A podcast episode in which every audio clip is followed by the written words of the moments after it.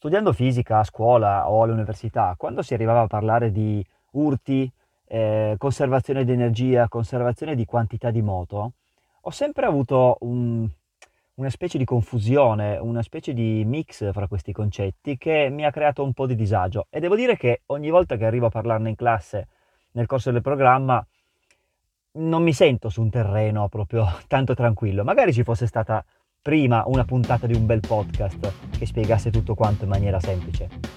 Ci provo adesso, sono Eric Viotti e questo è il mio podcast, quello del prof di montagna.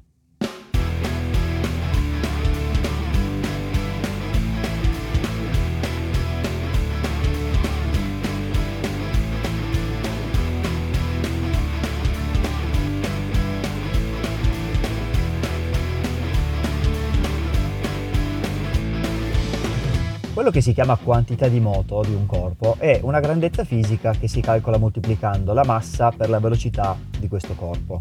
Normalmente si indica con la lettera P minuscola. L'unità di misura, è, essendo massa per velocità, è chilogrammo per metro al secondo. La cosa importante è che la quantità di moto è una grandezza vettoriale, quindi ha un suo modulo, una sua direzione e un suo verso, perché lo è anche la velocità. Tramite questa nuova grandezza fisica si possono osservare i principi della dinamica da un altro punto di vista. Esiste un principio che si chiama legge di conservazione della quantità di moto e dice così: se su un sistema non agiscono forze esterne, la quantità di moto totale del sistema si conserva.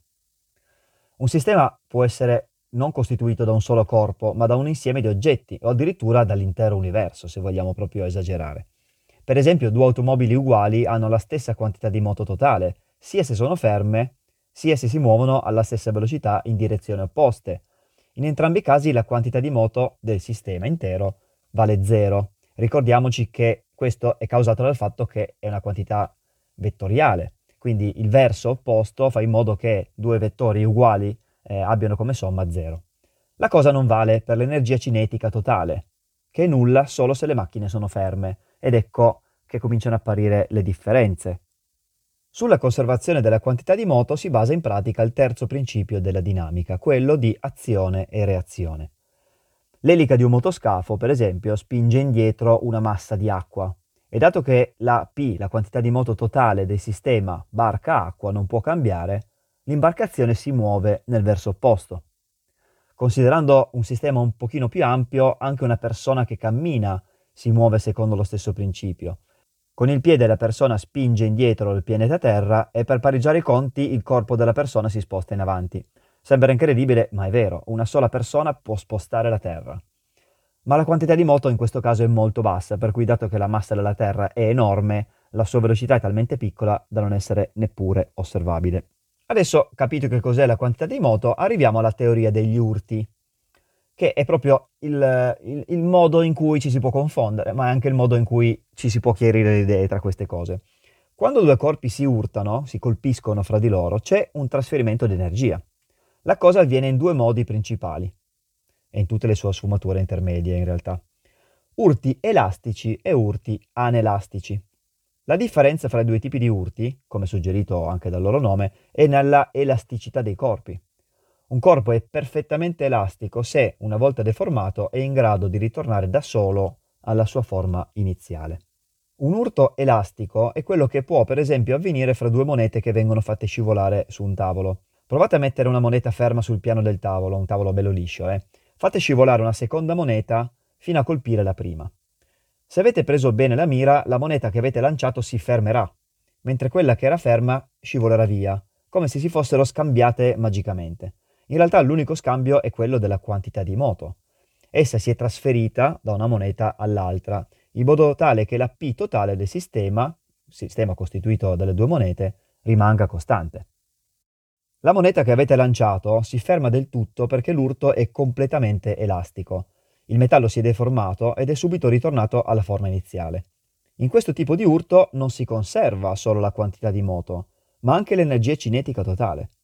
Nel passaggio da una moneta all'altra non c'è stata dispersione perché l'energia che ha deformato i corpi è stata poi restituita tramite la forza elastica.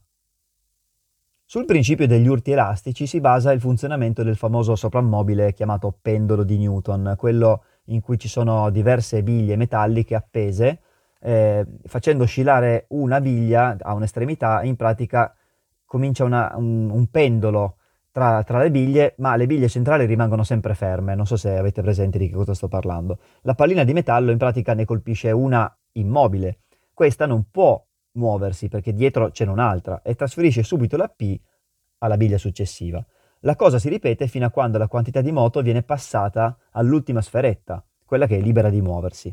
Quindi se è libera di muoversi, riceve una quantità di moto, si muove, compie una mezza oscillazione e il ciclo ricomincia. Sembra quasi che possa essere un ciclo infinito e in questo quasi c'è un universo.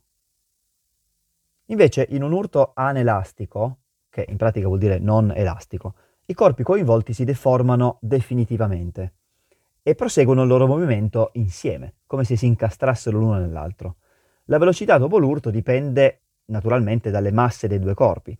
In particolare se le masse sono identiche e prima dell'urto uno dei corpi era fermo e l'altro si muoveva con velocità v, dopo lo scontro i due corpi proseguiranno insieme a velocità v mezzi, perché se la quantità di moto totale non deve cambiare e raddoppia la massa, naturalmente deve dimezzarsi la velocità. Invece con masse molto diverse la cosa cambia. Facciamo un esempio un pochino estremo. Eh, un moscerino che si spiaccica sul parabrezza di un'automobile. Un attimo prima dell'urto l'insetto, tranquillo, è praticamente fermo, svolazza nell'aria, però purtroppo quest'aria si trova sopra un'autostrada, mentre l'automobile viaggia a grande velocità. L'urto è senza dubbio anelastico, perché il povero moscerino si deforma senza speranza. Il sistema automobile moscerino prosegue la sua corsa in modo tale da conservare la quantità di moto totale. Questa velocità è minore di quella che aveva l'auto prima dell'impatto, ma la differenza è così piccola eh, che non si riesce a misurare. Perché è piccola? Ovviamente perché la differenza tra le due masse è gigantesca. E infatti, se anziché un moscerino ci spiaccichiamo contro un cinghiale, mi sa che la cosa è un po' diversa. Negli urti anelastici continua a valere la conservazione della quantità di moto, quella è sempre valida, ma la cosa non vale per l'energia cinetica. Infatti, durante il trasferimento di energia da un corpo all'altro, dall'automobile al moscerino per esempio, una parte viene utilizzata per la deformazione del corpo e di conseguenza viene trasformata in calore. Quindi non è che non si conservi l'energia, è da qui che arriva la confusione. L'energia certo che si conserva, ma è l'energia cinetica che non si conserva, sembra scomparire l'energia cinetica. In realtà sappiamo che non scompare, si trasforma in un altro tipo di energia. Sul principio di questi urti anelastici si basa lo studio delle deformazioni meccaniche della carrozzeria durante un incidente stradale. No? Le vetture moderne si deformano molto anche con urti a bassa velocità, in modo da disperdere il più possibile l'energia cinetica e ridurre i danni ai passeggeri. Certo che una macchina con un paraurti di acciaio, spesso 50 mm, eh, si deformerebbe meno con un piccolo tamponamento, quindi avremmo meno soldi da spendere, però l'urto sarebbe veramente devastante. Quindi ecco dove arrivava la questione che confondeva un pochino e confonde ancora oggi. In realtà, detta così, sembra quasi banale.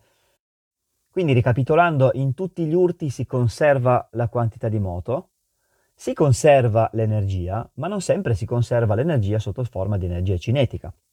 Quindi la confusione può venire fuori dal fatto che mentre di quantità di moto esiste solo un tipo, di energia ne esistono molteplici, per cui quando si parla di conservazione di energia può crearsi confusione. Se si parla di energia cinetica è un conto, se si parla di energia generale è un altro naturalmente. Per finire ricordiamoci sempre che nel mondo reale non esistono i sistemi assoluti. Ci tengo sempre a dirlo perché adesso io ho parlato di urti elastici e urti anelastici. Ovviamente questi sono due estremi e gli estremi 0-100 non esistono nella realtà. Ok? Ci sono dei, delle situazioni in cui l'urto è molto simile a un urto perfettamente elastico, come quelle delle monete o delle biglie della, del pendolo di Newton, e situazioni in cui l'urto è molto simile a un urto perfettamente anelastico, come per esempio l'incidente fra due automobili, lo scontro tra l'automobile e il moscerino. Ma non esistono queste cose alla perfezione, diciamo. Ci accontentiamo. Quindi in realtà eh, l'energia cinetica delle monete in realtà non è proprio conservata perché anche le monete un pochino si scaldano, pur essendo corpi molto molto molto elastici, non lo sono perfettamente. E questo è un concetto che è bene tenere presente, perché è vero che, diciamo, toglie un po' di certezze e, eh, ci complica un pochino la vita. Però è bene sempre ricordare che tutte le definizioni fisiche che tendono a, a definire un sistema come perfettamente puntini puntini ci devono far alzare un po' il sopracciglio. Ed è col sopracciglio un po' alzato che chiudo questa puntata.